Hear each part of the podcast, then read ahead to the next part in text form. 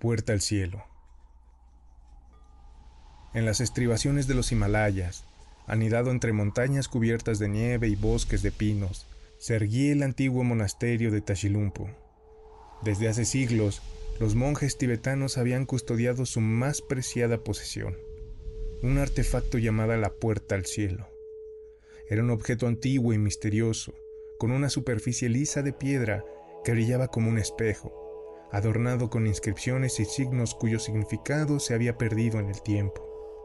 Los muros del monasterio estaban llenos de la resonancia de cánticos monásticos, que viajaban por los pasillos de piedra y se mezclaban con el susurro del viento que se colaba por las grietas. El olor a incienso, madera antigua y pergamino llenaba el aire, entrelazándose con la frescura de la nieve y los pinos del exterior.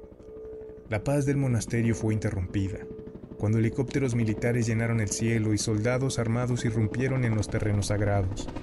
El estruendo de las botas sobre la piedra antigua y los gritos en el aire rompieron el silencio que los monjes habían mantenido durante siglos. Los soldados tenían un objetivo claro, llegar hasta lo más profundo del monasterio y hacerse con aquel artefacto que decían era un medio de contacto con seres de una espiritualidad y tecnología superior a la que hubiera visto cualquier nación. No fue una batalla, sino una masacre. El ejército tenía órdenes de no tomar prisioneros. Por aquellos pasillos de piedra se derramaban ríos de sangre de monjes abatidos por una crueldad desmedida. Cuando los soldados al fin llegaron a su objetivo, masacraron por la espalda a un grupo de monjes que se encontraba orando frente a la puerta al cielo. Al caer el último de ellos sin vida, el artefacto respondió. Un brillo intensamente azul empezó a formarse en su superficie creando patrones fractales que bailaban y giraban, emitiendo un zumbido bajo, casi imperceptible, pero que se podía sentir como una vibración en el pecho. La piedra fría y lisa de la puerta se calentó hasta el punto en que los soldados tuvieron que retirar sus manos.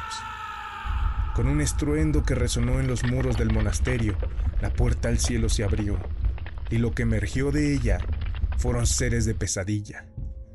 Criaturas de formas y tamaños imposibles se derramaron desde el otro lado. Su piel parecía hecha de sombras vivientes y sus ojos brillaban con una luz fría y cruel. Emitían sonidos que no pertenecían a ninguna lengua humana, una cacofonía de gruñidos y chillidos que llenaban el aire con una sensación de terror primordial. Los soldados abrieron fuego, pero sus balas simplemente pasaban a través de los seres como si fueran de humo. Las criaturas se lanzaron sobre ellos, desgarrando y desmembrando con una ferocidad brutal. El monasterio, una vez un lugar de paz y tranquilidad, se convirtió en un infierno de violencia y muerte. El olor a sangre y miedo impregnó el aire.